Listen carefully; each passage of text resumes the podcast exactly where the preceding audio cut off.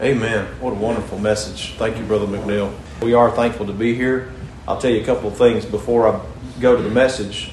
First of all, it's a first for me to be here. No doubt I've never been here before, but I invited myself to come. I called Brother Todd. I've never done that in 20 years in the ministry. But after Brother John Morgan Owens came down, who spoke so highly of the manifest spirit that was here and the friendliness and the fellowship that he experienced and the liberty that he felt. And he said, Brother Tim, you need to go down there sometime. This is a couple years ago, whenever he came down. And I said, okay, whatever. and then Brother Luke Hagler has been here multiple times. He came back and he said, after the fellowship and the spirit and liberty that he felt, he said, Brother Tim, you need to go down there. And I said, maybe. And then Brother Lonnie Mazingo back in January called me. And he said, Brother Tim, I don't ever ask you to do anything. That's not true, by the way. He said, if you have a mind or can send some of the brothers down there to Gum Log, to those good people down there, he said, I sure would appreciate it. And at that moment, I said, I'm going. I've never invited myself, but I contacted Brother Todd. I said, I'd like to come down. I'd like to come down and be with y'all. And I've not been disappointed so far.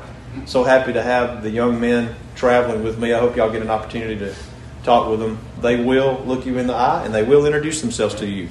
Praise God for that. And thank them especially for leading the music here this morning. They did a wonderful job. Glad my son, Asher, he's the only one of my immediate family that was able to come. And so glad he could be here with us. And also my son-in-law's father, Brother Marlin, with us. And he is a dear, dear friend. And Brother Philip, when I said I want a bunch of young men to go with me, I said, I'll take a few old men, too. And so Brother Marlin and Brother Philip were the first two. Brother Milam came along a little later. So very thankful to have all of the dear, dear friends to come down here and share them with y'all. That was my whole purpose. So it's great to be with you. Appreciate what Brother McNeil has said. The Lord blessed him, did he not? Yes, he did. So for a few minutes as we enjoy reinaugurating your worship down here. The Spirit's manifest, has been, and we trust will continue to be if y'all will continue to pray for me. Let's look at Exodus, the 2nd chapter. I want to speak to you for the remaining time on this subject. Exodus, the 2nd chapter, as we speak about this. They sighed, they cried, and the Lord heard on high. If you look with me to Exodus 2. I don't know if you're like me, but I've been doing a lot of sighing lately. Been doing some crying too over the condition of our country, the condition of our churches, the situations that we find ourselves in. One of the first thoughts that comes to my mind is, what can I do? What kind of difference can I make? I'm a little nobody backwoods preacher, southern lawyer in the middle of nowhere. What impact can I make on this? The horrible decisions that our Supreme Court has made in the midst of all of this chaos. What impact can I make upon the rioting and the chaos and the looting and the burning? What difference can I make? I don't know anything about medicine. Every time I touch my face after I wash my hands now, I think, oh my gosh, I got the coronavirus, you know. Never realized how much I touched my face until I was told I didn't need to. It's like your hand just goes straight to your face whenever you are finally told you can't. So what can I do? Well, this morning as we consider that, you may be thinking the same thing out here in backwoods Mississippi, Gum Log. I want you to see from the Scripture there is something you can do. And I tell you it's more important than any law or any judicial decree or any legislation that could ever come down from any government, any country, any court, anywhere on the face of the earth. And we find that in Exodus 2, and we'll begin reading in verse 23. Exodus 2 and 23. And it came to pass in the process of time that the king of Egypt died, and the children of Israel sighed by reason of the bondage. And they cried, and their cry came up unto God by reason of the bondage. And God heard their groaning. And God remembered His covenant. The word remember, by definition, it means to mark or to mention. So I want you to see very clearly what is going on when it says that God remembered His covenant. If you will, for just a moment of foolishness, which I have no idea what I'm talking about because I've never been there. But just imagine for a moment in heaven, God the Father, God the Son, God the Holy Spirit, the triune God, the God of fellowship, the God of festival, the God who relishes in His own presence, and for unknown reasons that only the depths of eternity could ever plumb for us, He desires fellowship with ruined creatures that He has bought by the blood of His only Son, His only begotten Son. You just picture that for a moment in heaven, which I have no idea what I'm talking about because I've never been there, as I said. But this says that God remembered. And for the God that we know as a triune God that interacts and is in complete harmony with one another, it literally, I believe, means that God the Father looked at God the Spirit, and God the Spirit looked at God the Son. God the Son looked at God the Spirit and God the Father, and they had a conversation. And they said, you remember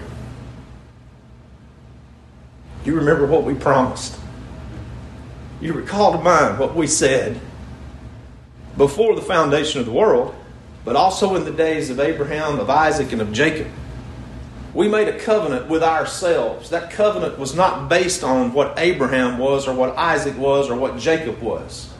That covenant was based on the sovereign mercy and grace of God, where He promised, God that cannot lie, promised that He would draw a people out unto Himself and they would be His own. Isn't that glorious? And I want you to know that what precipitated that discussion, that mentioning, that remembering of that covenant was God heard the sighs and the cries of His people. Amen. Now listen to me. It says that they cried by reason of their bondage, and they sighed by reason of their bondage. You know the context of what's going on there. Terrible situation.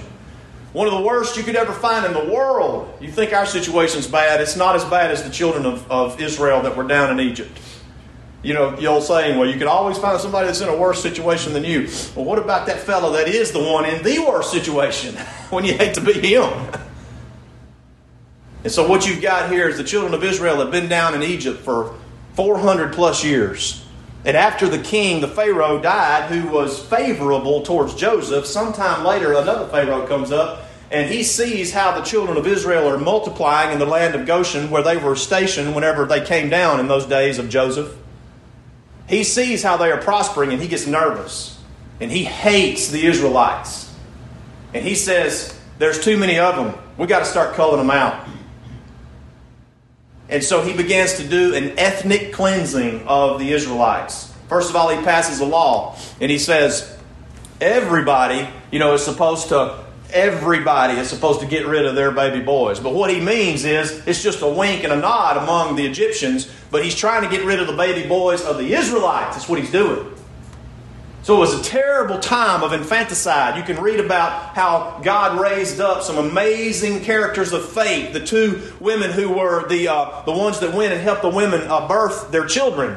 Those were women of great faith, and God blessed them mightily because they wouldn't give in to the infanticide culture that murdered children. Are y'all hearing me this morning? We are an infanticide culture that has as a policy the murder of children. And it's not getting better, it's getting worse, because now you not only could murder a child that's alive in the womb, but some states you might even be able to murder a child that's laid out on the table that's living and breathing. No different than the way it was in Egypt, brothers and sisters. This isn't a political commentary. I don't care if somebody is this party or that party. I want to be a Bible commentary. You understand? That's what should control our thinking. It's not about politics. It's about the Word of God. We are an infanticide culture, but not quite as bad as it was in the days of the Egyptians. Y'all picture those mamas and those daddies terrified. Oh, what if we have a boy? Oh, you know, you think about China, you know, where they just throw away girls over there often. But in this culture, if they had a boy, it was a death sentence. They were wishing, oh, I hope we don't have a boy.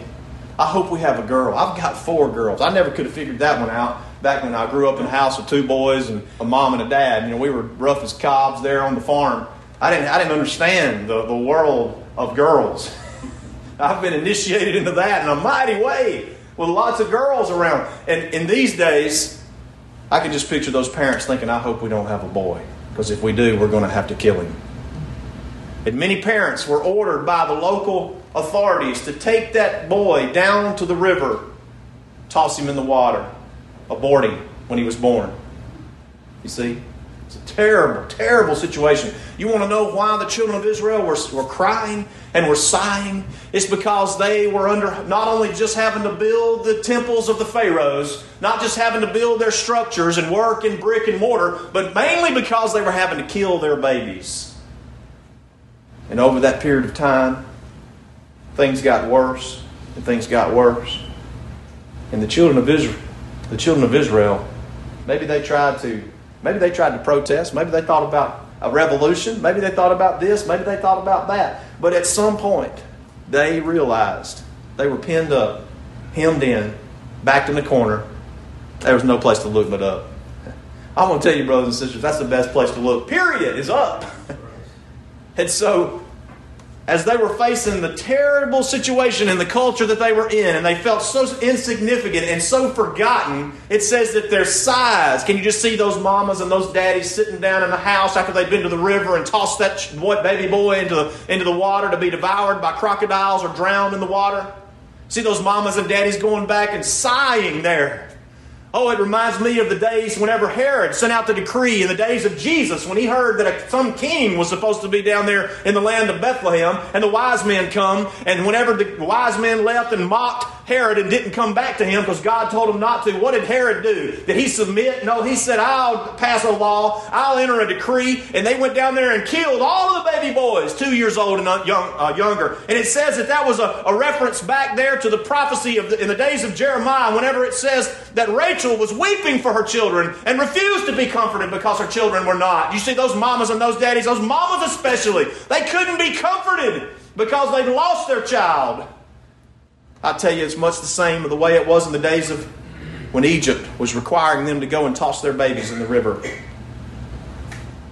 They go back and they mourn. And they begin to look up. They begin to sigh. You ever sighed? You just, whew, man. Boy. When I go to sighing, I have a particular type of sigh, of a very troubled sound. My wife knows that sigh.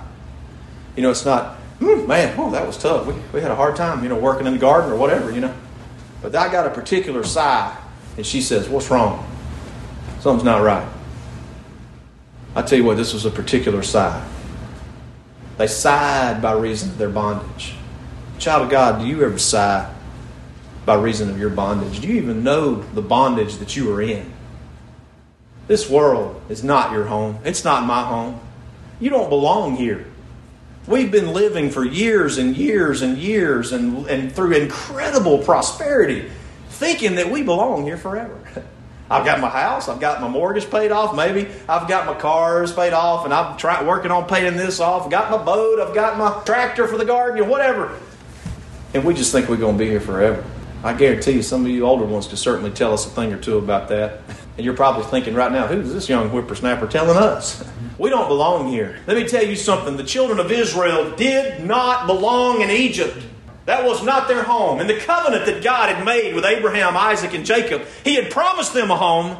He said, I'm going to take you out, and I'm going to put you in a place called the Promised Land. I'm going to give you a home, a land that flows with milk and honey. Let me tell you, child of God, there's a place that God has prepared for His covenant people. And when He takes them out of Egypt one day, it's a land that flows with eternal milk and eternal honey. And it's focused upon one thing, one person, the Lord Jesus Christ. You see, the reason heaven is not because there's eternal milk and eternal honey flowing there. The reason is because the Lord Jesus Christ is the eternal milk. He is the eternal sustenance. He is the eternal heaven. You understand? He is the eternal honey. He's the sweetest thing about heaven. He's the most nourishing thing about heaven. He is the reason that heaven is there. He is the reason that heaven is heaven. I can't wait to see my loved ones. I can't wait to see my grandfathers. I can't wait to meet my great-grandfathers. I can't wait to see those that I've never even known that I'm going to be close with. But the most important reason that we're going to enjoy heaven is because Christ Jesus is there. Amen. That's why. You see, the Promised Land was a great place. It was the land flowing with milk and honey. But the most promising thing about the Promised Land was, you know what? Jehovah's going to be there. As a matter of fact, if you have read, you'll find that Jehovah made an appearance to some of them as they began to go into the Promised Land. To Joshua, captain of the Lord of hosts, showed up there on the side of the Jordan River. You remember? And Joshua said, he knew it was a man of war that showed up. And Joshua looked at him and he said, whose side are you on? Are you for us or are you against us? You remember? And that'd be nice in our, politically charged and, taking a side kind of mentality. It'd be like somebody saying, are you a Republican or Democrat or independent? The man of war shows up. And you know what the man of war says? The captain of the Lord of hosts, Jesus Christ, says to Joshua, he says, neither.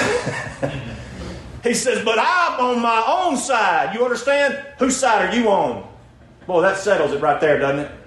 It doesn't matter what political party is motivating an individual. It matters what side are we on. Is it the Lord Jesus Christ, you see? The captain of the Lord of hosts showed up to Joshua before he went into the Promised Land, and Joshua demanded to know, what side are you on? And am you on my side or the enemy's side? And he said, I'm on neither. I'm on my own side. Joshua, whose side are you on? Get your shoes off. You're on holy ground. And that's something. I love it.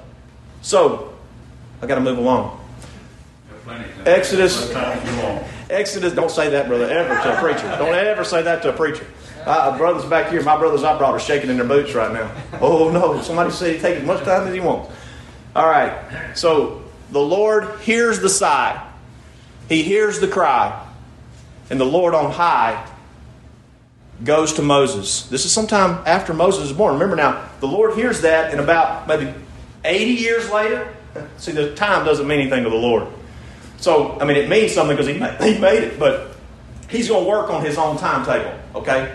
80 years later, the Lord comes to Moses in the burning bush. We've skipped a lot, but I want to get to this. And in Exodus, the 6th chapter, I want you to listen now because it's going to be important as we close here this morning in a few minutes. It says, the Lord says to Moses, Exodus 6, now shalt thou see what I will do to Pharaoh. Let me tell you, the Lord says, I'm about to do something. It's going to be amazing. He says, for I with a strong hand shall let them go, and with a strong hand shall he drive them out of his land. And God spake unto Moses and said unto him, I am the Lord, and I appeared unto Abraham, Isaac, and unto Jacob by the name of God Almighty, by the name of Jehovah was I not known to them, and I also have established my covenant with them. Listen to what he says. To give them the land of Canaan, the land of their pilgrimage, wherein they were strangers. And I have also heard the groaning of the children of Israel. Y'all hear that? He heard their sighs. He heard their cries. Now watch, whom the Egyptians kept in bondage, and I have remembered my covenant. You hear that? Exodus 2, he says, he heard their sighs, he heard their cries, and the Lord remembered the covenant that he had made. And here he says to Moses, Moses, understand, I have heard their groaning, I've seen what they're doing to them down there, and I have remembered, I have made mention of my covenant among myself between Abraham, Isaac, and Jacob. Wherefore say unto the children of Israel, I am the Lord, and I will bring you out from under the burdens of Egyptians. Now listen to the emphasis. And I will rid you out of their bondage, and I will redeem you with a stretched out arm and with great judgments, and I will take you to me for a people, and I will be to you a God, and ye shall know that I am the Lord your God, which bringeth you out from the Egyptians, under the burdens of the Egyptians. And I will bring you into a land concerning the which I did swear to give it to Abraham, to Isaac, to Jacob, and I will give it to you for an heritage. I am the Lord. How about that? Is there any doubt in your mind or my mind who is going to do this? It's the Lord. He says, I'm going to bring you out. I'm going to do this. I'm going to do that. It's going to be me. Who's going to get the glory? The Lord. You see? That's amazing, isn't it? Psalm 113:1 says, praise ye the Lord. Praise, O ye servants of the Lord. Praise the name of the Lord. Blessed be the name of the Lord from this time forth and forevermore. From the rising of the sun unto the going down of the same, the Lord's name is to be praised. The Lord is high above all nations, and his glory above the heavens. Who is like unto the Lord our God, who dwelleth on high? Watch this in verse 6 of that chapter. Who humbleth himself to behold the things that are in heaven and in the earth. How in the world could a God who runs the universes, a God who has set the planets and the stars in motion, a God, the only God, who has done all of this, created the heavens and the earth. How in the world could this mighty and high God have anything, want to have anything to do, or have anything to do with little old me? That is phenomenal, is it not? Now, I want to tie this into you and me. You say, oh, it's great for the Egyptians. Oh, it's great that the Lord, did what He did with them. Let's take a little journey. Let's see if we don't all kind of feel like Brother Job in Job 23. I don't think any of us have been in the condition Brother Job was in, have we? Job's there. He's lost all of his children. He's lost all of his substance. He's practically lost his wife because she's mocked him kind of. And then his three friends shows up. Everything's going to be better, right? Nope. The three miserable comforters. Actually, there were four there. Don't you ever forget that. There were four there, three miserable comforters. And it says that Job, it's just like a courtroom proceeding. The miserable comforters say, Job, you've done this. Job, you've done that. And Job says, no, I haven't. No, I haven't. And it's just like a banter back and forth. And it's terrible. And they're bringing him down further and further. Job 23:1, Job answers them and says, even today is my complaint bitter. My stroke is heavier than my groaning. Job says, I can't, groaning's not even good enough for me to express how I feel. My stroke is heavier than my groaning. Y'all ever felt that way? I know none of us have felt like Job because we haven't lost what Job lost. But we felt like just what I'm going through is just so heavy I can't even express it. And look at what Job says. Oh, that I knew where I might find Him. God, that I might come before His seat. I would order my cause before God and fill my mouth with arguments. Have you ever felt that way? I would know the words which He would answer me and understand what He would say unto me. Will He plead against me with His great power? No, but He would put strength in me. You see, Job says, if I can just get to the throne, if I can just get to the feet of the Lord, if I can just express to Him what I've been going through, like He really doesn't know. He says, listen. Verse 8, behold, I go forward, and He's not there. I go backward, but I cannot perceive Him. On the left hand, where He doth work, I cannot behold Him. He hideth Himself on the right hand, and I cannot see Him. You ever felt that way? I look here, I look there, I look forward, I look back. I don't see the Lord anywhere. Through the years, I've been with some people when they were in some very difficult situations. And I knew they were going to go through more situations. Because I just knew it was going to be that way. They weren't out of the woodwork, as we say. And I would tell them, I said, I wish I could be there with you 24/7. That is my desire as a pastor. I would like to be there with the sheep. That'd be kind of unnerving and strange and uncomfortable for the sheep. Hey, there's Brother Tim in the corner. That's how I feel as a pastor. I wish I could be with every single one of the sheep that the Lord has blessed me to pastor at all times, but I cannot do that. But I have told a few sheep this. You're going to go through some hard times. You're going to have some trouble. You're going to feel like the Lord's not there. Join the club. I feel the same way at times. I said, so what you need to do, according to this verse of Scripture right here, is you look to your right at that empty space to your right, or you look to your left at that empty space at your left, or you look in front of you at what seems like an abyss of an empty space, or you look behind you and see at what you think is nothing behind you. And I'm telling you on the authority of the Word of God that the Lord who said, I will never leave you nor forsake you, He is in that space. And by faith, you can believe it. Old Brother Job's in a bad spot. He looks to the right, looks to the left, looks in the front, looks in the back. He said, there's no Lord. I don't see Him anywhere. If I could just get to Him. God's been there the whole time. And the Lord's about to show up in a few chapters in a mighty way. And He says to Job, where were you? You're complaining and thinking, I haven't been here? You think I haven't been here? Well, Job, where were you when I laid the foundations of the earth? Where were you when I hung the stars in the sky? Where were you when I created the land and the sea animals? And Job says, I put my hand on my mouth. I spoke where I do not know. You see, oh, child of God, the Lord hears you. The Lord was hearing Job the whole time. So we go to Romans the 8th chapter. I believe that Romans the 8th chapter here as we begin in verse 18 and on towards the end of the chapter. Now I can't assume, but I can tell you this. The same blessed Spirit that wrote this right here, inspired the Apostle Paul, inspired Moses to write what he wrote over in Exodus 2 and Exodus 6. So I'm telling you, I believe with all of my heart that Romans the 8th chapter 18 on towards the end of the verse is a comparative verse to Exodus 2 and to Exodus 6. Where the Lord said, I heard the sighs, I heard the cries, I heard on high. And I'm going to show you, I'm going to prove it to you why. Notice what's going on here. Verse 18, for I reckon that the sufferings of this present time are not worthy to be compared with the glory which shall be revealed in us. What's the context here? Sufferings. What do sufferings cause us to do? Sigh and groan and cry. Are y'all with me? For the earnest expectation of the creature waiteth for the manifestation of the sons of God. That's just a beautiful, poetic way that the Apostle Paul, in a rhyming way, says that our expectation is to be manifested one day as the perfect sons of God. For the creature was made subject to vanity, not willingly. If you want me to put this a little bit more in perspective and hint you in on it a little bit, the children of Israel were made subject to bondage and slavery, not willingly. Y'all don't think they willingly said, yeah, we'll be slaves. That'd be silly, wouldn't it? The Spirit itself makes us subject to vanity because we see what we were in our nature and say, how did I ever love that alcohol? How did I ever love that drug? How did I ever love that fornication? How did I ever love that partying? How did I ever love fill in the blank? We've all got them, right? Because the creature itself also shall be delivered from the bondage. Are y'all with me? Children of Israel sighed and they cried by reason of what? The bondage. They were tired of being in bondage. And so for the child of God, within ourselves, I hope you agree with me. I'm tired of being in bondage. I'm tired of this 49-year-old body getting older. I'm tired of not having as much strength as I used to. Some of you are snickering and thinking, you don't know what he's talking about yet. And I agree with you. You're right. You're right. I won't disagree with you. But I'm tired of the bondage of this world. I'm tired of all the stuff that we see around us. I look to be delivered from that. Do you? From the bondage of corruption into the glorious liberty of the children of God. Those children of Israel were tired of being in bondage. They were tired of some of them having to murder their babies.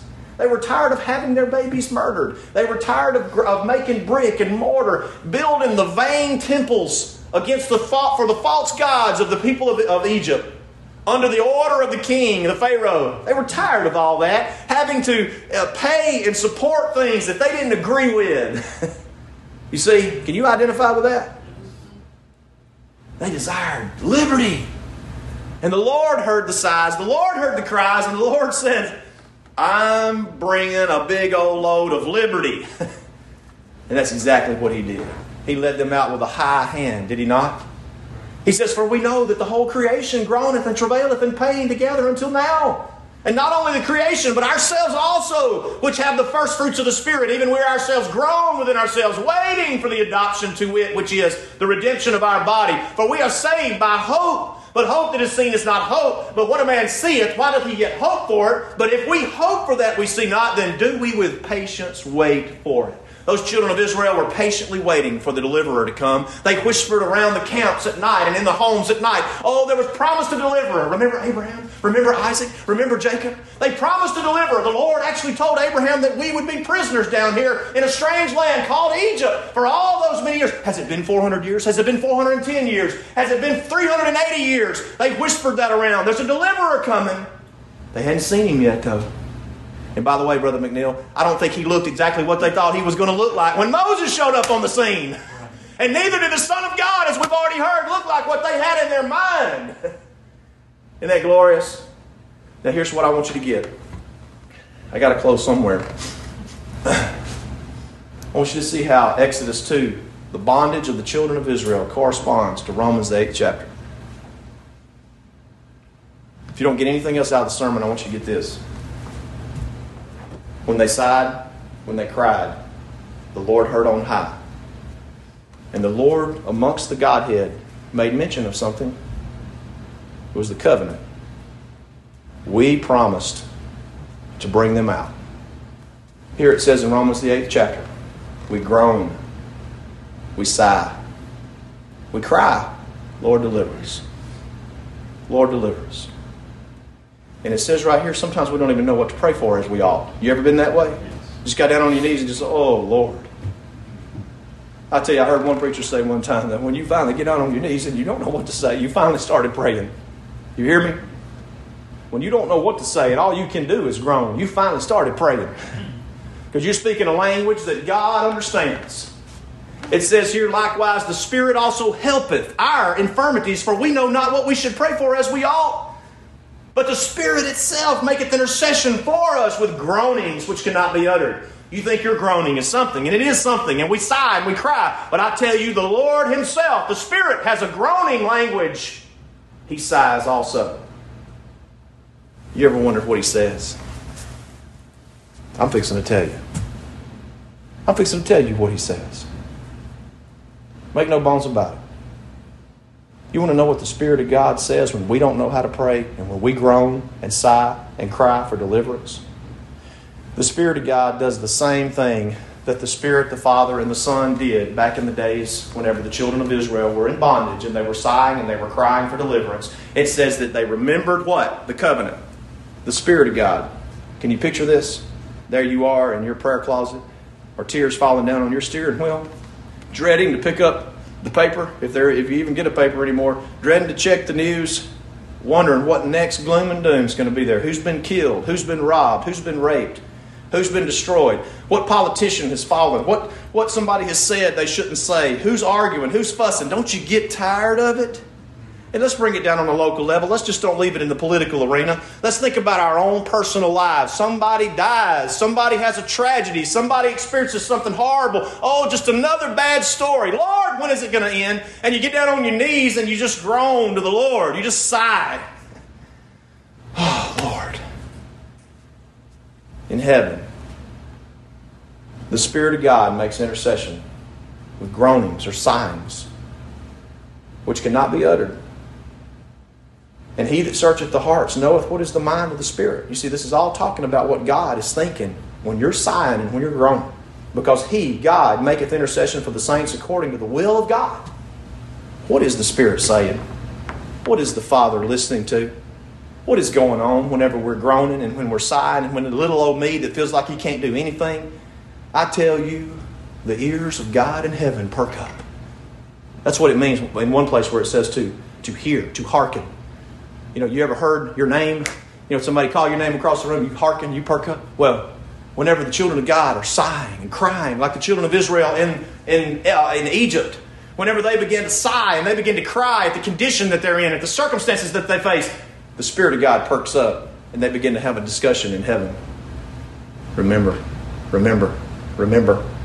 He that searcheth my hearts knows what is the mind of the Spirit. What is the mind of the Spirit? This is what the Spirit says. For whom He did foreknow, He also did predestinate. Whom He did predestinate, them He also called. Whom He called, them He also justified. Whom He justified, them He also will glorify one day. The Lord, when you sigh and when you cry, and you don't know what to say, the Spirit knows what to say. Because God speaks of His covenant in heaven. It's the same thing that the Lord did when the children of Israel cried out under their hard bondage over in Egypt. The Lord whispered to Himself. The Lord spoke to Himself. And He said, remember the covenant. Make mention of the covenant that we had with Abraham, Isaac, and Jacob. And I tell you, in a much greater way, when you sigh today as a spiritual child of Israel, whenever you think about the problems you have and you sigh and you cry, I tell you, the Spirit of God speaks among the Father, among the Son, and says, this is one that we've foreknown. This is one that we predestinated. This is one that we've called by our Spirit. This is one that my Son justified on the cross and paid for those sins. This is one we justified. And praise be to God, one of these sweet days, we're going to go back and we're going to get him or her. If the Lord doesn't come back before you breathe your last, they're going to take you there when you breathe your last because of the covenant. But if the Lord comes back in our lifetime, He's going to say, mount up, boys. We're going to get them. What does the Spirit groan? What's the intercession that the Spirit makes? It whispers, maybe shouts. I don't know. It's a language, it said, that cannot be uttered. But He says, we foreknew this one. We predestinated this one. We justified this one. We called this one. We're going to glorify this one. As we close, turn back over to Exodus, the 6th chapter. I want to read this to you one more time. Exodus 6th chapter. I want you to think about how this applies to you. If the Lord remembers His covenant whenever we sigh and we cry to Him, and I want you to think about how Exodus 6 applies to you. It says, the Lord said to Moses, the Lord says to you, child of God, you will see what I will do to Pharaoh, the Pharaohs of this world. For I with a strong hand will let you go, and with a strong hand you'll be driven out of this world. You see, God spake to Moses. He speaks to you in verse 2, and he says, I am the Lord. And I appeared unto Abraham, Isaac, and Jacob. He appeared in this world to fulfill his covenant and pay for our sins all those years ago. He says, and I have established my covenant, and I will give you the land of heaven. I will give you the land of heaven one day, wherein you have been a stranger here in this world. And I have also heard your groaning. And I remember the covenant that I made with my Son and with the Spirit before the foundation of the world to deliver you from this world. Wherefore the Lord says unto us today, child of God, when we sigh and when we cry, I am the Lord. I will bring you out from under the burdens of this world. I will rid you out of the bondage of this world. I will redeem you with a stretched out arm. I will bring great judgments upon this earth. I will take you to be mine for a people. I will be to you a God. You shall know that I am the Lord your God, which bringeth you out from under the burdens of this world. And I will bring you into the land of heaven concerning that which I did swear to give it to you. I am the Lord. We sigh, we cry, and he hears on high. What can you do? You can get out on your knees when the bad stories come, when the tragedies touch your own life. You get out on your knees and you just groan to the Lord. And the Lord's whispering in heaven, remember the covenant. Remember the covenant. Remember, we're going to get them one day. We're going to take them away from this mess one day. Every eye will see. Every tongue will praise him. Every knee shall bow. Don't be weary in well-doing, child of God. Don't be weary at Gum Log, sisters, that you're the oldest ones. Years ago, when the Lord blessed me to go to Bethlehem, I joked and said we had 8.5 people. 8.5. All but gone. All but dried up. All but disappeared. There's 8.5 people down there that wanted to sing praises to Jehovah. There's 8.5 people down there that still wanted to call on the name of the Lord. And these young men that are coming to me today, and these old men, are a testimony to what God has done there. And it's not because of me. It's not because I'm so eloquent, because I'm so nice looking, because I know I'm not. It's because the Lord in heaven chose to bless. It's because some people got down on their knees and they sighed and they groaned to the Lord. Don't you stop groaning to the Lord and sighing to the Lord, Gum Log. It's never too late for the God of heaven. God can walk into any circumstance and he can redeem any circumstance that comes. Just look at Joseph. God redeemed every circumstance in Joseph's life. He didn't work with sin. He didn't have to. He's too holy. He's too sovereign. But he was able to step in and he was able to overcome. There might be someone here today under the sound of my voice that feels that burden and feels that pricking in their heart that says, Lord, I want to see revival. I want to see your name proclaimed. Everything you need is right here. You say, who is it? It's God. Where God chooses to dwell, God can choose to bless. Just get down on your knees and sigh, cry, and let the Lord just keep rehearsing his covenant. I'll leave you with this. I know you can't believe this. We're going to bleep this off of the recording. But once in a blue moon, my wife and I might have a little disagreement. I know y'all can't believe that. None of y'all experience that, I know. Sometimes I get upset and I think, she's proved to me I'm wrong again. That's the way it goes most of the time. Yeah. It takes me a while to figure out that I was wrong. Because you can even be right and be wrong, right? So basically 100% of the time I'm wrong. Y'all with me? If you're not, we'll talk later. And you know what I do? I look at her and I think, this is the wife of my covenant. This is the wife of my covenant. I promise to God to be faithful to her, to love her, sickness and health, poverty and wealth. Some of you no doubt take pictures and you look at pictures. We've been looking at a lot of pictures lately because my dad passed away January 1st. Love looking at those pictures. But when I see a picture, most of the time I'm looking for me if I'm in the picture. What do I look like? Are y'all that vain? I am. I'm willing to admit it. I'm just looking for me unless. My wife is in that picture. And my wife is in that picture. She's so beautiful. And she's so good to me. I'm looking at her. I'm looking at her face. I'm looking at what she was wearing. I'm looking at the smile. And I just think, that's my wife. That's my bride. 24 years ago. That's who I made that covenant with. oh, child of God in such a greater way than what I've got, am able to express, or what I feel towards my wife. When the Lord in heaven sees the picture of you, He sees you down on your knees. He sees you hurting, and He sees you groaning and sighing. In heaven, He's saying, that's my bride. That's one of my little children. I made a covenant. I promised to be faithful to that bride, even when she's not faithful to me. Even when she thinks I'm not hearing like Job. He thinks I'm not here. He thinks I'm not to the right or the left or the front or the back. I tell you, the Lord is there. Because when He looks at you, He doesn't have to look at a picture. He looks at you and He sees His bride. And He remembers His covenant. Get down on your knees. Sigh and cry to the Lord. The Lord's talking to Himself in heaven. He's saying, this is one of my sighing and crying children. I'm going to bring him out with a high hand one day. But until He does, we've got the hope and the expectation that He's going to do that. We sigh, we cry, and He hears on high.